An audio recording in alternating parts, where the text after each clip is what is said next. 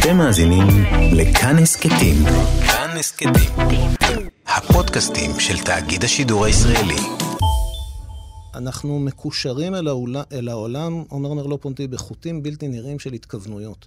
ההתכוונויות האלה נשפחות מאיתנו, הן ליתר דיוק אה, אה, נזרקות מאיתנו בלי שאנחנו בכלל אה, נשים לב, תוך כדי התנועה שלנו בעולם, ואנחנו רק צריכים לעשות רפלקסיה כדי לראות את הדבר המופלא הזה, האופן שבו אנחנו ערוגים אל תוך העולם.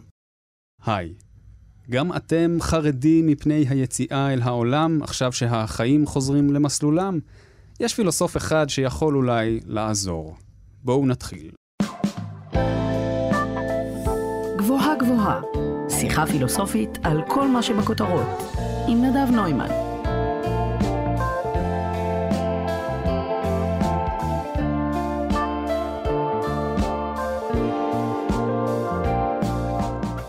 בשנה האחרונה התכנסנו לתוך הבתים, לתוך עצמנו. הסתגרנו, התרחקנו מבני אדם ומהסביבה, הפכנו לאיים מבודדים. בהתחלה זה היה קשה, אבל לאט לאט התרגלנו. כל כך התרגלנו שכבר שכחנו מה היה לפני שהקורונה פרצה לחיינו. ועכשיו, כשהגיע הזמן לצאת שוב אל העולם, לא מעט אנשים מוצאים את עצמם בחרדה, אחרי שבמשך שנה הזנחנו את הגוף, ישבנו מול המסך כל היום ושכחנו איך לתקשר בעולם הפיזי עם אנשים אחרים, איך חוזרים עכשיו לחיים הרגילים? איך יוצאים אל הרחוב הצפוף? איך מתחילים שוב לחבק אנשים? איך חוזרים להיות גוף בעולם של גופים?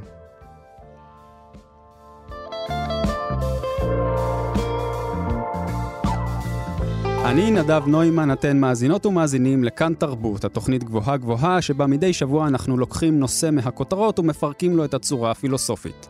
כי דעות על מה שקורה יש לכולם, אבל כדי להבין מה עומד בבסיס המציאות, צריך לחפור קצת יותר. והפעם, לרגל החזרה לשגרה, ננסה להבין איך להחזיר לעצמנו את הביטחון והנינוחות בגוף שלנו שחי ונושם ומרגיש בעולם. ונעשה את זה בעזרתו של אחד הפילוסופים המעניינים ביותר במאה ה-20, מוריס מרלו פונטי. וכדי לעשות את זה נמצא איתי באולפן דוקטור דרור ינון מהתוכנית ללימודי פרשנות ותרבות באוניברסיטת בר אילן. שלום דרור. שלום נדב ותודה שהזמנת אותי. טוב שאתה נמצא פה. אה, זה אחד הפרקים הראשונים של גבוהה גבוהה של, ה, של התוכנית הזאת שהקלטנו אי אז בסגר השני של ספטמבר, עסק בשיעורים שאפשר ללמוד מקאמי וסארט אה, על סגר, על איך, על איך להתמודד עם הסגר. עכשיו אנחנו הולכים הפוך, הולכים לכיוון השני. מה אפשר ללמוד על היציאה אל העולם? וגם הפעם הפילוסוף שנעשה את זה איתו הוא נחשב אקזיסטנציאליסט, או לפחות אה, כך, כך אומרים, כמו קאמי וסארט. אבל uh, מוריס מרלו פונטי היה גם שונה מהם בהרבה מובנים, תכף אנחנו בוודאי נדבר על זה, הוא בטח היה גם פחות מפורסם, הוא לא היה סופר uh, מוכר, הוא לא זכה בפרס נובל, אבל היו לו מעלות אחרות, אז אולי בשביל לפתוח את השיחה ככה, תספר לנו קצת מי הוא, מה, מי הוא היה, מה הוא עשה, מה, במה הוא עסק. Uh, מוריס מרלו פונטי, uh... צרפתי שנולד ב-1908, כמו סימון דה בובואר, הם גם הכירו בלימודים שלהם באוניברסיטה. Mm-hmm.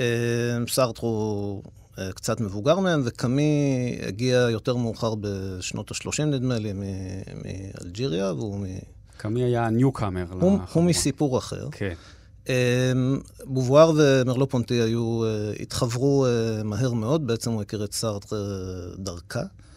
אה, הוא הלך ללמוד אה, באקול נורמל, היא לא יכלה ללכת ללמוד באקול נורמל, אה, ובעצם הייתה, הייתה להם ידידות שנמשכה קצת יותר מעשור. בעצם, עד שכמו הרבה פעמים, למרלו פונטי ולסארטר ולסימון דבואר, לזוג, אה, עד שבעצם, כמו הרבה פעמים אה, בקרב שיתופי פעולה בין אינטלקטואלים בצרפת, הם לא סתם נעלמים אחד לשני, אלא מפסיקים לא- לדבר. לא לסבול אחד את השני. מפסיקים לדבר אחד עם השני, כן. אה, וזה הרבה פעמים קורה כמובן מריבות פוליטיות. וגם במקרה הזה זה היה. אה, מרלו פונטי, אמרת שהוא אה, שונה מאחרים, mm-hmm. הוא שונה בזה שהוא רגיל. כלומר? כלומר, הוא אקדמאי, אה, אקדמאי מאוד מוצלח, קריירה אקדמית מאוד מוצלחת. הוא מסיים את הכל נורמל, הוא, הוא הולך ללמד בליסה, בתיכון, כמו הרבה ב, בצרפת, בטח בזמנים ההם, בכלל באירופה הקונטיננטלית. יש מלחמה באמצע, זה קצת תוקע את התוכניות, מהמם. אבל אחרי המלחמה אה, הוא, הוא, הוא מתגייס, הוא אנחנו מדברים חוזר. על מלחמת העולם. מלחמת העולם השנייה. כן. אה, הוא מתגייס, הוא חוזר, הוא מנסה, יש לו איזה ניסיון אה, יחד עם אה, סארט להקים איזה קבוצה, קבוצת רזיסטנס שלא שייכת לקומוניסטים ולא שייכת לגוליסטים. אה, היא בסופו של דבר לא שייכת לשום דבר והיא לא עושה כלום, אז היא מתפרקת. אה, והוא יושב וכותב את הספר שנדבר עליו קצת היום, הפילמנולוגיה של התפיסה. כן, אנחנו נרחיב עליו אמ, בהמשך. אבל אם אני חוזר לקריירה שלו, אז הוא בעצם הולך ללמד בליון כמה שנים, מתקבל לסורבון, ומהר מאוד מהסורבון הוא עובר אה, בעצם למוסד היוקרתי ביותר בצרפת, שזה הקולז' דה פרנס, ושם הוא אה, נמצא בעצם עד מותו, שזה לא הרבה זמן, כי מרלו פונטי נפטר בפתאומיות ב-1961, כלום. בהיותו בן 53. צעיר. אה, ממש רגע לפני שהוא נפטר, הוא הספיק אה, לגמור לכתוב ספר היחיד שלו, אם אני זוכר נכון, שתורגם לעברית, שנקרא העין והרוח, מהמם. לא יהיה לספרי. אה, וזהו, יוצאים כל מיני דברים אחרי מותו, אבל לא, לא דברים שהוא הספיק לסיים בהכרח. כלומר, הוא פילוסוף, אקדמאי, מורה, נכון. פשוט, רגיל, לא איזה, אנחנו חושבים על האקזיסטנציאליסטים הצרפתים כאיזה, יש איזה, לנו איזה דימוי רומנטי שלהם כחבורה סוערת אולי, וקצת אה, אה, אה, מרגשת, והוא, ראיתי אפילו תמונה שלו הולך עם הילדה שלו ברחוב, ככה אנחנו סתם נותנים ככה קצת פיקנטריה, אבל הוא איש. נכון. רגיל. נכון, אה, יותר, אני אגיד גם עוד כמה דברים שמבחינים אותו מקאמי ו- וסארטר. אה, אחד זה הקרבה, ה- אה, הקרבה הגדולה יותר שלו למדעי הטבע, וספציפית לפסיכולוגיה מהמם. אה, מבפנים, הוא בעצם היה מרצה לפסיכולוגיה. אה, ה- היותו מעודכן בעצם במה שקורה בחזית הזאת, הדרישה שלו בעצם מהפילוסופיה של עצמו, אה, להתעמת ולהתמודד, אה, לאו דווקא מתוך התנגדות, עם, אה, עם ההתפתחויות המדעיות. ב- בעניין הזה הוא שונה, ועוד עניין שהוא שונה אה, מלבד היותו אה, נשוי נישואים בורגניים לחלוטין, ולכך שהוא לא כתב ספר אוטוביוגרפי על עצמו, אהה. זה שהיוצר, דמות היוצר המועדפת עליו, או, או זו שהוא מביא לקדמת הבמה, היא דווקא הצייר ולא הסופר. אז סארט, בובואר וקאמי באופן טבעי, הם סופרים בעצמם והם חושבים שיש איזה נכון. משהו הירואי בלהיות נכון. סופר. מרלו פונטי חושב שהצייר מראה לנו את העולם. Mm. והוא מראה לנו את העולם כפי שאנחנו, אה, אה, הוא מראה לנו את היסודות של איך שאנחנו רואים את העולם. אה, מעניין. וסזן הוא בעצם הצייר, האיש הזה ש, שעושה את זה, אבל ציירים נוספים כמובן. אוקיי, אז, אז, אז קצת אה, נתנו קצת אה, רקע על, על מוריס מרלו פונטי, להבין מי האיש, ובעיקר הוא נשמע כמו עוד, עוד מישהו. אז למה הוא בכל זאת היה כל כך מיוחד, ולמה אנחנו מדברים עליו אה, כמי שממש אה, אה, עשה איזושהי מהפכה שקטה אולי באיך שאנחנו תופסים את הגוף? כלומר, למה, למה אנחנו מביאים אותו עכשיו לקדמת הבמה? מה ב, ביחס שלו לגוף היה כל כך מעניין? אני חושב שאתה היטבת אה, לומר את, ה, את הביטוי הזה, מהפכה שקטה. Mm. אז אני חושב שצריך לה, להדגיש את uh, שניהם. כלומר, בטבעו הוא היה, כמו שתיארנו אותו, יותר uh, שקט. לא שהוא היה נחבא אל הכלים, אבל הוא לא היה טיפוס דרמטי.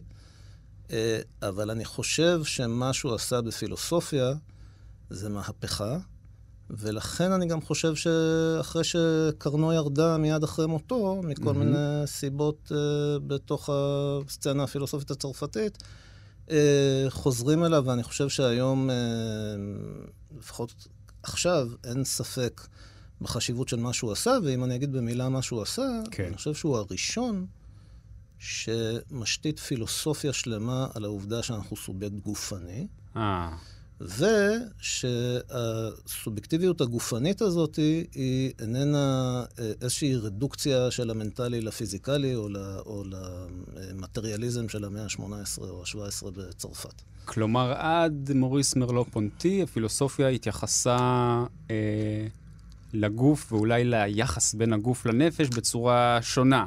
אה, אנחנו מכירים את זה מהפילוסופיה החדשה, דקארט, למשל, זו הדוגמה הקלאסית, שמציג את הגוף והנפש כשני אה, שני דברים נפרדים, שאיכשהו מתקשרים זה עם זה. נכון. מצד שני, יש לנו, אנחנו ללכת עוד יותר אחורה לאריסטו, שמציג את הגישה שהנפש אולי שולטת בגוף, היא עליונה על הגוף, זה גם משהו שהוא די טבוע בתרבות שלנו. אנחנו מייחסים לזה חשיבות עליונה למחשבות שלנו, לנפש, להרגשות שלנו, לנשמה. ומרלו פונטי בא ואומר בעצם, מה, מה, מה, מה זה אומר ש, שהוא מציג אותנו כסובייקט גופני? אז, אה, טוב, על זה אנחנו הולכים לדבר. Okay. כן. אבל אה, אני, הוא לא הראשון שמסב את תשומת הלב לגוף. Mm-hmm. בתקופתו של דקארט, אומרת, קצת אחרי תקופתו של דקארט, יש לנו כמובן את ספינוזה. כן. אצל ספינוזה, האדם, או כל יצור אחר בעל גוף, הוא אופן שהוא אחדות גוף ונפש. יש לו תפיסה מאוד מעניינת של גוף לספינוזה, אבל האתיקה היא, לצערי, אני חייב לומר, היא יותר כתובה מפרספקטיבה של, של נפש או של, של רוח. אז זה לא מפותח מספיק, mm-hmm. וזה גם עדיין כלוא בתוך הטרמינולוגיה של דקארט, אז יש שם כל מיני חריגות מזה, אבל אה, אה, לפעמים זה עוצר אותו בעצמו מלפתח משהו יותר אה, זה. ויש לנו את ניטשה מבחינה זו, ש... אה, מאוד uh, uh, מתוך דחייה של uh, עמדות אידיאליסטיות, מתוך דחייה של עמדות uh, אפלטוניסטיות, או עמדות שחושבות שיש איזשהו משהו מעבר, שלאורו צריך uh, להתנהל בעולם הזה. עמדות אידיאליסטיות, כלומר ש... שרואות ברוח, כן. uh, uh, רואות באדם uh, בעיקר uh, יצור רוחני, אז, אז uh, הוא נוטע אותנו בארצי, אבל... Mm-hmm. עד כמה שאני מבין את ניטשה, זה בעיקרו של דבר אה, לא מה שמרלו פונטי עושה, ואני אגיד מה שמרלו פונטי עושה. מה שהוא בעצם עושה, הופך את הגוף לבעל התכוונות, הופך את הגוף לא לאיזשהו גוף שניתן, שהוא לא מכחיש את זה, שניתן כמובן לאנליזה על ידי אה, אה, תחומים כמו פיזיולוגיה, כמו אנטומיה, mm-hmm, mm-hmm. כמו ביולוגיה. Mm-hmm. הדבר הזה קיים, זה הגוף כפי שאנחנו תופסים אותו במבט אובייקטיבי. כן. אבל הגוף כפי שאנחנו תופסים אותו במבט, לא הייתי רוצה להשתמש במילה סובייקטיבי, שלא יחשבו שזה איזשהו משהו פרטי. אה, אבל הגוף הוא גם סובייקט. חלק מהבלבול ביחס שלנו, חלק מהעמימות ביחס שלנו אל הגוף שלנו, זה שאנחנו מתייחסים אל עצמנו גם באופן הזה וגם באופן הזה. אנחנו מתייחסים אל עצמנו גם כאל גוף אובייקטיבי, ואז אנחנו חשים שאנחנו איזשהו סובייקט שיש לו גוף. כן, זה מבלבל באמת. התמונה הקרטזיאנית. כן. אוקיי? ו... אנחנו אומרים גם הגוף שלי. הגוף שלי. מי זה האני הזה שיש נכון, לו גוף נכון, בעצם. נכון, ומרלו פונטי דן בכל הדברים האלה. אמ, וגם אה, השפה שלנו מאוד מקשה עלינו בעניין הזה. כן, זאת אומרת, בהחלט. אנחנו בקלות מייצרים, זה אגב תובנה מאוד יפה של ניטשה, הדקדוק עוזר לנו לייצר באמת את ההפרדה הזאת ואת התפיסה הזאת שיש איזה אני שהוא נפרד אה, אה, מן הגוף, אבל זה לא מספיק לומר שהאני הוא נפרד מן הגוף, כי, כי בפתחה של הטענה הזאת תמיד יש את העמדה שהיסטורית היא נקראת מטריאליזם, והיום היא נקראת פיזיקליזם. אה, שעושה רדוקציה אה, לפיזיקלי, מה שנקרא, או במקרה של הגוף לגופני, mm-hmm. לתהליכים נוירולוגיים, למוח אה, וכולי. וגם את הדבר הזה מרלו פונטי דוחה, לא בגלל שהוא דוחה את המדע שמתעסק בזה, אלא בגלל שהוא טוען, אנחנו מחמיצים משהו חשוב, או ליתר דיוק לא משהו חשוב, אנחנו מחמיצים את ההתנסות שלנו כיצורים גופניים. הוא בעצם, הוא בעצם אומר, אולי אני קצת מרדד את זה, אבל כל הפילוסופיה עד עכשיו, וכל, בכלל, החשיבה האנושית היא אולי עושה over אמ, מנטליזציה, ויותר מדי אינטלקט מעורב בחשיבה שלנו על עצמנו בעולם, וזה גם אולי משהו שגורם לחרדות של אנשים לגבי ההתנהלות בעולם, כי יש כל כך הרבה חשיבה, מה ואיך, ואיך אני נתפס, ואיך אני פועל בעולם, והוא אומר, מה אולי מקרקע אותנו בחזרה אל העובדה הפשוטה שיש לנו גוף חווה, תופס. נכון, אני חושב, אמ, לפני שאנחנו הולכים לשאלות אה, סרטריוניות כאלה, של איך אני נתפס בעיני אחרים, כן. אני חושב אצל מרלו פונטי זה משהו שהוא אפילו יותר יסודי. Mm-hmm. זאת אומרת, התפיסה עצמה, האופן שבו אנחנו אה, חווים את העולם סביבנו, ויוצאים אה, אה, אה, לנוע בו, מהמם. וגם אה, לחקור אותו, כן. היא עצמה מוליכה אותנו אה, לשכוח שאנחנו גוף ממוקם בתוך העולם, ההיות בעולם, כפי שהוא קורא לזה, שפתוח אל העולם. אה, אה, היא עצמה, אם אנחנו מבינים, אם אנחנו מתארים נכון את התפיסה עצמה, היא עצמה גורמת לנו לשכוח את המיקום הזה שלנו, את העוגן הזה שלנו אה, אה, בתוך העולם, והיא גם מוליכה אותנו למדע, כן? ולמה זה חשוב בעיניו ובכלל שההבנה הזאת אה, לגבי היותנו גוף אה, בעולם, מה, כלומר, מה זה נותן לנו? אז קודם כל, יש פה, יש פה עניין של אה, אמת. אה, כלומר, אה, איך אנחנו תופסים את עצמנו, מהו האדם? זו שאלה, אה, שאלה יסודית, בפילוס... שאלה כן. יסודית אנושית. כן. שאלה קיומית. אהה. אנחנו מדברים על אקזיסטנציאליסט. ו, והדבר השני זה האופן שבו אנחנו מבינים את העולם. אוקיי? אנחנו, והאופן שבו אנחנו מבינים את המדע, זאת אומרת, האופן שבו אנחנו מבינים פרקטיקות אנושיות. אנחנו לא אמורים להבין, לפי מרלו פונטי, התפיסה, העמדה הטבעית, מה שהוא קורא לו העמדה הטבעית, שממנה הוא מבקש, דרך התיאור ההתנסות שלו, שזה קשור לאסכולה שנקראת פנומנולוגיה, אבל אולי לא ניכנס לזה.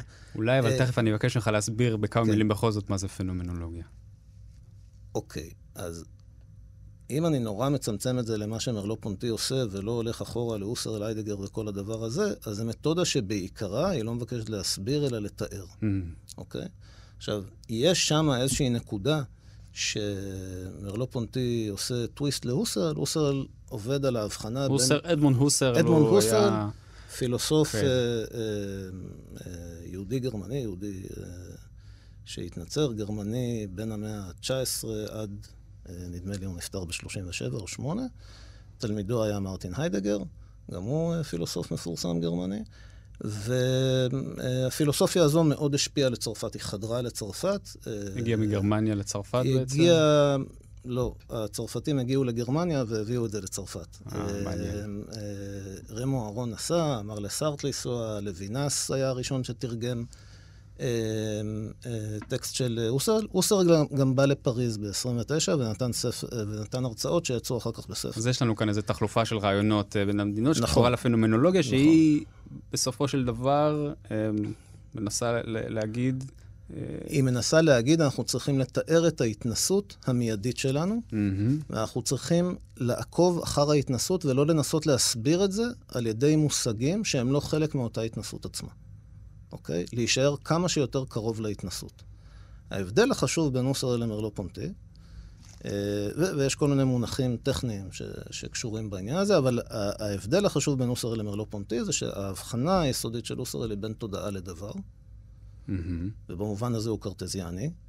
וכן, אני אומר את זה שוב, אמרת מקודם לרדד, זה מאוד מרדד, אבל אוקיי. כן, בסדר, אנחנו פה רגע. ב-40 דקות בסופו של בדיוק, דבר. בוא נרדד רגע. אז אם ההבחנה היא בין תודעה לדבר, ובאמת ההרצאות שהוא נתן בפריז הן הגיונות קרטזיאניים, הגיונות בעקבות אהה. דקארט, אהה. שמרלו פונטי ישב ושמע אותם בלייב, אה, אה, לא בזום. אה, ומהבחינה הזאת התודעה אינה דבר, זה אומר שאי אפשר לחקור אותה כמו שחוקרים דברים בעולם, ולכן לאוסרל יש איזה, לפילונולוגים תמיד יש איזה סיפור עם פסיכולוגיה. האם אנחנו הופכים את התודעה לדבר וחוקרים את זה כמו מדע אמפירי.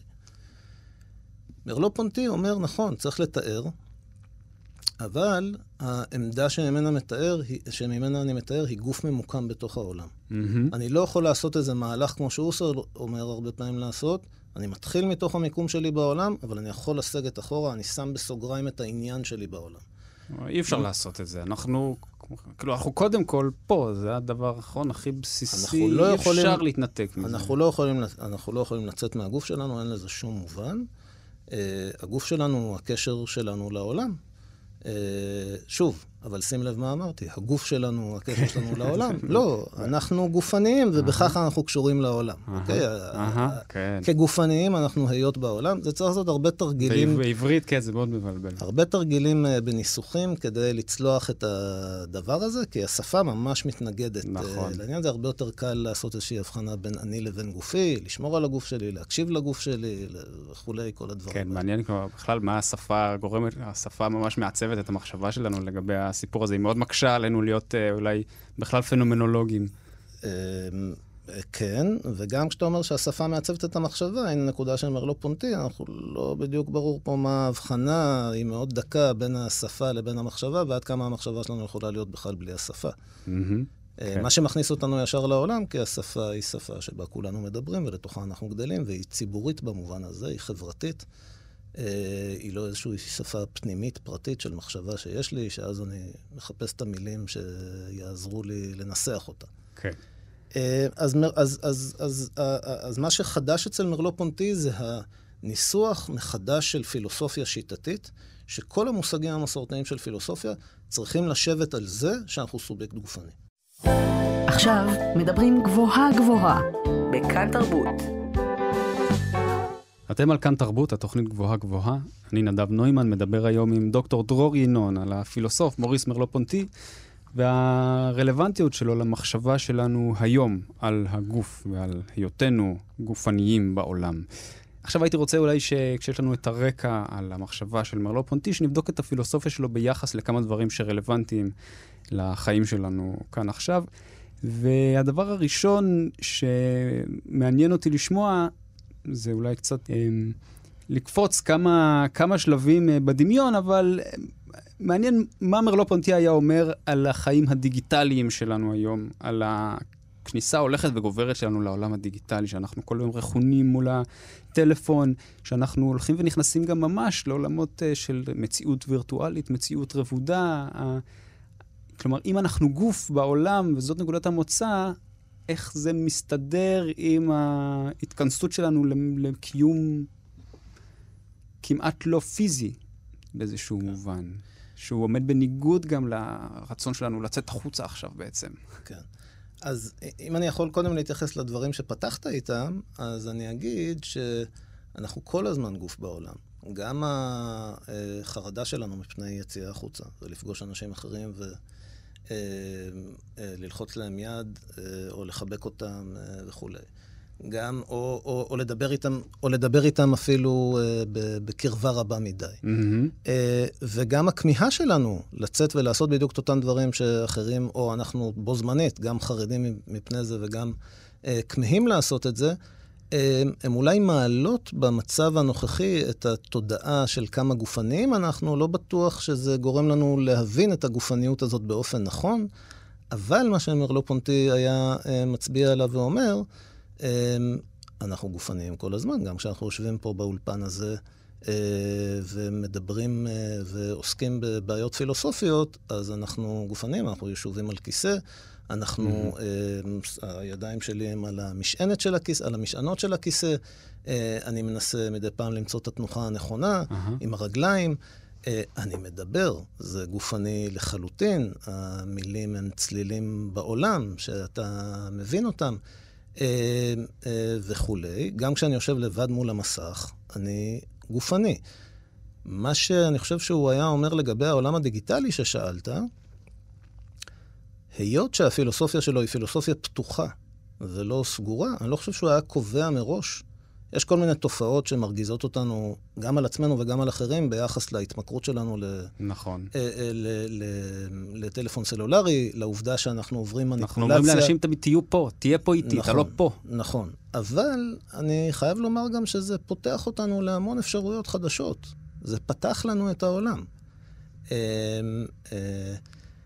להיידגר דווקא, בהוויה וזמן, יש איזו אה, תפיסה כזאת ביחס לגופניות, או לחלליות ליתר דיוק, ומשום מה לא מדבר כל כך על הגוף היידגר, אבל החלליות שלנו, שהאדם הוא יצור שיש לו נטייה לקצר טווחים, אוקיי? אמהמ. בזום אנחנו מקצרים טווחים, בסקייפ נכון. אנחנו מקצרים טווחים, באינטרנט נכון. אנחנו מקצרים טווחים. אמ, אנחנו יכולים להגיע לכל מקום בעולם, זה כאילו שיא, כלומר, ברגע שתיפתח התקשורת בינינו לבין המושבה שתהיה בחלל, אז אני חושב שסיכמנו את העניין. אבל אני חושב שאת זה הוא ראה. אני חושב שמרלו פונטי גם כן חושב את הדבר, חושב אה, כך. אה, לא נבהל מטכנולוגיה, להפך, אני חושב שהטכנולוגיה היא מכשיר uh, enhancement, היא מכשיר העצמה שלנו. יש סוגיות אבל אחרות. אבל היא לא משכיחה ה... לא משכיחה מאיתנו את ה... העובדה של, שאנחנו גוף, אה, יש משהו בחוויה החושית אולי ש, שקצת עובד.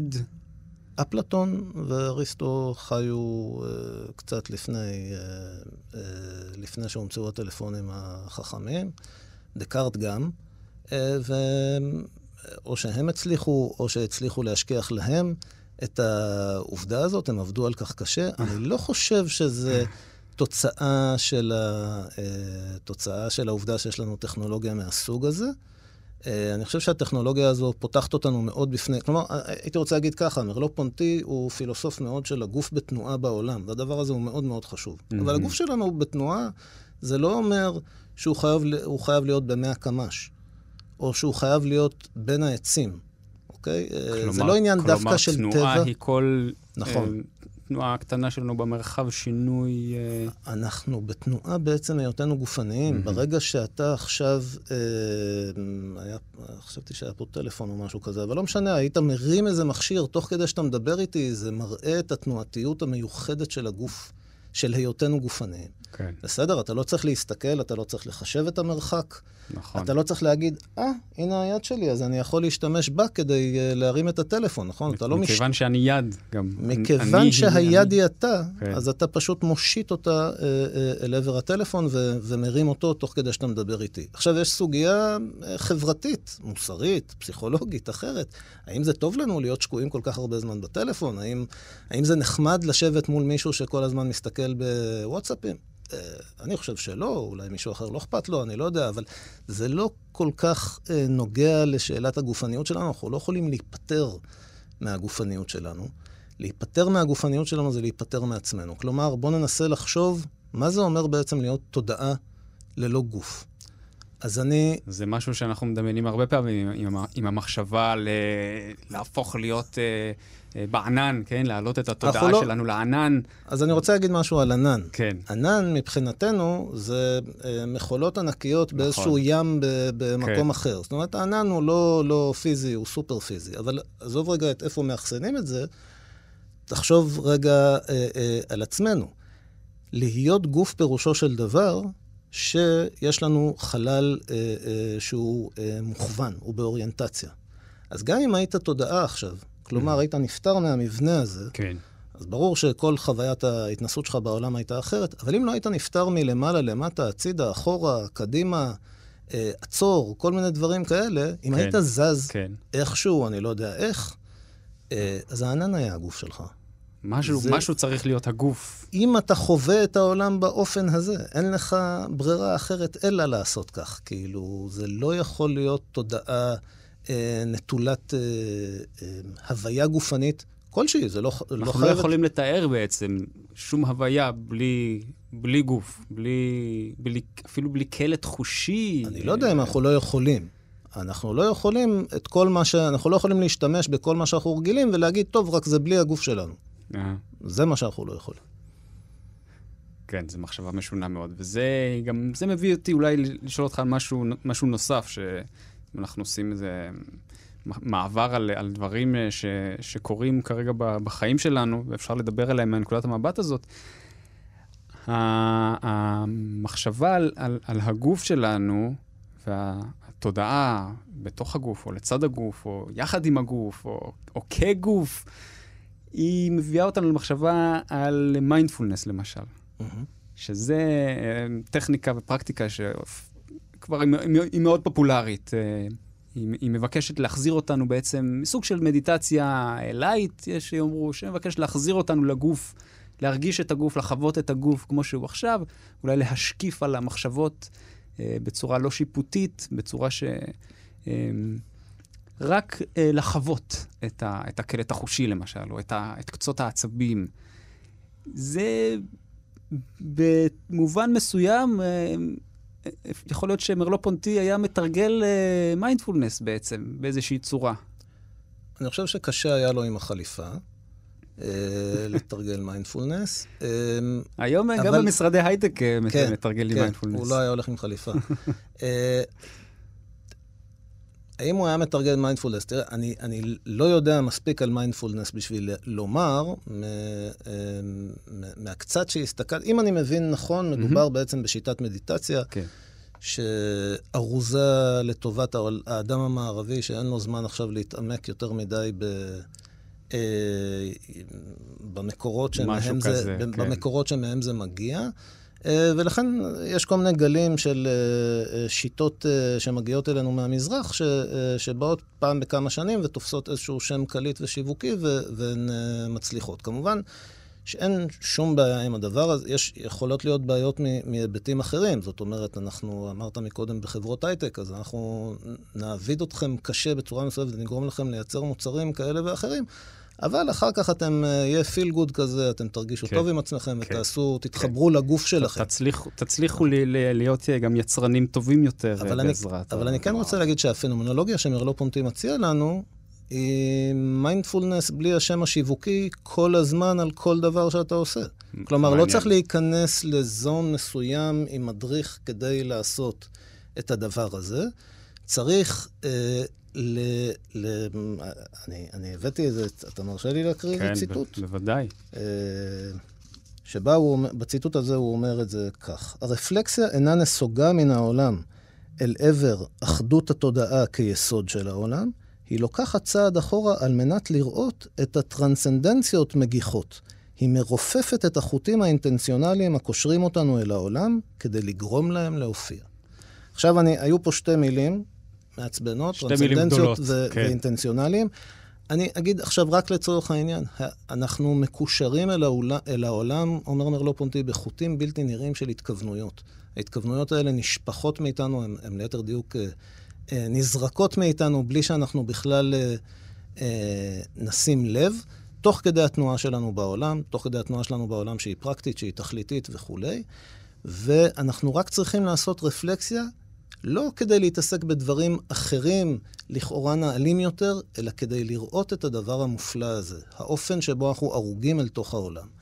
עכשיו, גם לא הייתי אומר שאנחנו רוצים להקשיב לגוף שלנו, אלא מנקודת המבט הגופנית של מרלו פונטי, אנחנו רוצים להתבונן בקשר שלנו כגופניים עם העולם שבתוכו אנחנו הווים, מרגש. אוקיי? כאילו הוא אומר לנו לחזור, זה, זה סוג של תשומת לב. אה, נכון. כלומר, זה ממש, אה, אפילו היינו יכולים לתרגם את זה, להיות מיינדפול. אה, להיות- לדבר הזה, להיות לקשרים רפלקטיבי במובן שבו. הוא מדבר, הייתי נזהר עם mindful, כי זה הדגשה של ה mind, ו, אה, ולא הייתי רוצה לעשות את זה. יפה, כן, זה נקודה טובה. אה, מעניין, זה, אפשר, אפשר להתחיל לשווק את זה אולי, את מרלו פונטי כ, כ, כ, כגורו חדש, אה, ל, ל, להתחבר מחדש לעולם. בתקופה הקומוניסטית שלו, אני לא חושב שהוא היה רוצה שתשווק אותו בתור שום דבר. דבר בולט נוסף ש, שמדאיג כרגע את החיים שלנו זה המשבר הסביבתי שאנחנו נמצאים בו. העולם נמצא בקטסטרופה, או על סף קטסטרופה, אנחנו חווים את זה, חווים את זה באופן פיזי, באופן גופני כל הזמן. אה, ויש משהו אולי ב... מרלו פונטי אומר שאנחנו אה, אנחנו חווים את הגוף, או חווים את עצמנו כגוף מבפנים, ובאיזשהו מובן, אמ, אולי אני, אולי אני אה, אה, אה, קופץ כמה צעדים הלאה, אבל אנחנו גם הרוגים לתוך הגוף של העולם. כלומר, אה, יש משהו גם, העולם עצמו הוא גוף. ויכול להיות שאם היינו יותר אה, מתכווננים, כמו שמרלו פונטי אומר, אל, ה, אל, אל, ה, אל הקשר שלנו אל העולם, ובאמת חווים את זה, חיים ככה את העולם, יכול להיות שמשהו מזה היה משתנה, מהאופן שבו אנחנו מתנהגים אל העולם, מתייחסים אל העולם, והנזקים שאנחנו גורמים. כן, אה, אז אני חושב, תראה, אני לא יודע אם הוא כתב, הוא לא, זהו, הוא לא אני- התייחס כל, אה, אני חושב שהוא הזה. לא כתב, אתה יודע, היה להם ב- במלחמה הקרה ובמתח הבין-גושי, שהוא וסארטר היו מאוד מעורבים בו דרך הקמת הלטו מודרנה, העיתון שהם, הכתב עת שהם הקימו, מאוד אה, מפורסם בזמנו. זמנים מודרניים. נכון, שנסגר ממש לא מזמן עם uh, מותו של קלוד לנצמן, שהיה העורך שלו. מהמם. Uh, אבל הוא כן uh, הדגיש מאוד יחסים אחרים בינינו לבין הסביבה שבתוכה אנחנו פועלים. בתוכה אנחנו uh, מכירים ובתוכה אנחנו... Uh, והיחסים האלה הם יחסים של שיתוף. אנחנו לא מכירים לבד, אלא העולם, הסביבה, הסיטואציה שבתוכה אנחנו נמצאים, עוזרת לנו להכיר.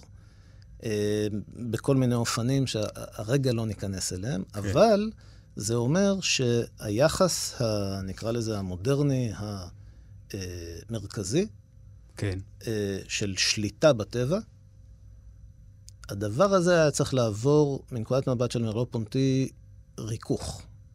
אה, כלומר? העולם הוא עולם אנושי, אבל האדם הוא לא עומד מול הטבע, הוא לא עומד נגד הטבע, הוא לא נאבק בטבע. אה, לפעמים הוא נאבק, אבל גם כשהוא נאבק בטבע, הוא עושה את זה עם אותו חלק בטבע שאותו, שבו הוא משתמש כדי אה, אה, לשרוד, כדי אה, אה, לשפר את מצבו. מהמם. והדבר הזה אה, מכריח אותנו להתייחס יחס אחר אל הטבע. אבל זה לא רק העניין של הטבע, אני חושב שמרלו פונטי הוא פילוסוף שבניגוד לסארטר, ואני לא יודע בהקשר הזה לגבי קאמי, אבל הוא, הוא פילוסוף שלא עושה איזו הבחנה חותכת בין בני אדם לבעלי חיים. כלומר, ההבחנה היא לא הבחנה מהותית. כמו כל אקזיסטנציאליסט אחר, הוא מתמקד באדם. כן. אבל הוא חושב שחיות הן בעלות כוונות ומשמעות אה, לא בדיוק כמונו במובן של השכלול והפיתוח של זה, אבל כמונו במובן הזה שיש להם אופני התנהגות טעוני משמעות ביחס, אה, ב, ב, בהתנהלות שלהם בעולם, וככה אנחנו צריכים להסתכל עליהם. כלומר, לא כעל אה, אה, מצרך. מהמם. או כעל אה, אה, משהו שפשוט אה, עושים ככלי, עליו... instrument כ- כלשהו. כמכשיר שאנחנו עושים עליו אה, אה, ניסויים, ולא גם כאיזה מין סוג של אה, נוף, שאנחנו מסתכלים עליו שיהיה לנו יפה. כן. אה, אלא מדובר על אה, אה, יצורים שהם אה, אה, אה, כמונו, יש לנו איתם אה, כמובן אה, יחסים, אה, אה, יחסים כמו עם הטבע כולו, כי אנחנו באמת ערוגים אל תוך הטבע. אז הטבע זה לא רק העצים והשיחים והסלעים, אלא זה גם בעלי החיים. באיזשהו, באיזשהו מובן, אפילו אם אנחנו ערוגים לתוך הטבע, אין דבר כזה, האדם והטבע. אה, זה גוף... אה, זה דבר שקשה מאוד לנסח אותו. מרלו פונטי ניסה לעשות את זה בספר האחרון שהוא לא סיים, לוויזיבל לאנוויזיבל, הנראה והבלתי נראה. כן. שפורסם אחרי מותו, אה. כלומר, זו עבודה לא גמורה, אה, והוא ניסה לתאר, אה, הוא קורא לזה הלשר, הבשר של העולם, אה, הוא ניסה לתאר את, ה... אה, את המרקם הזה, את הרקמה הזו שקושרת באמת את כל היצורים ומאפשרת לנו בכלל להכיר, היא מאפשרת לנו בכלל לנוע בעולם, היא מאפשרת לנו להכיר בעולם, היא מאפשרת לנו לקיים אה, איזשהם יחסים עם בני אדם אחרים, עם, עם בעלי חיים, עם הסביבה שלנו. אה, והוא הוא לא הספיק, זה היה הפרויקט הגדול האחרון של חייו. אז אם היינו, יכול להיות שאם היינו ממשיכים, אם מרלו פונטי היה ממשיך איתנו עוד קצת, היינו מגיעים אה, גם לעוד אה, תובנות אה, אני בטוח. בנושא הזה. טוב, אנחנו מגיעים לסיום. דוקטור דרור ינון מאוניברסיטת בר אילן, תודה רבה שהגעת.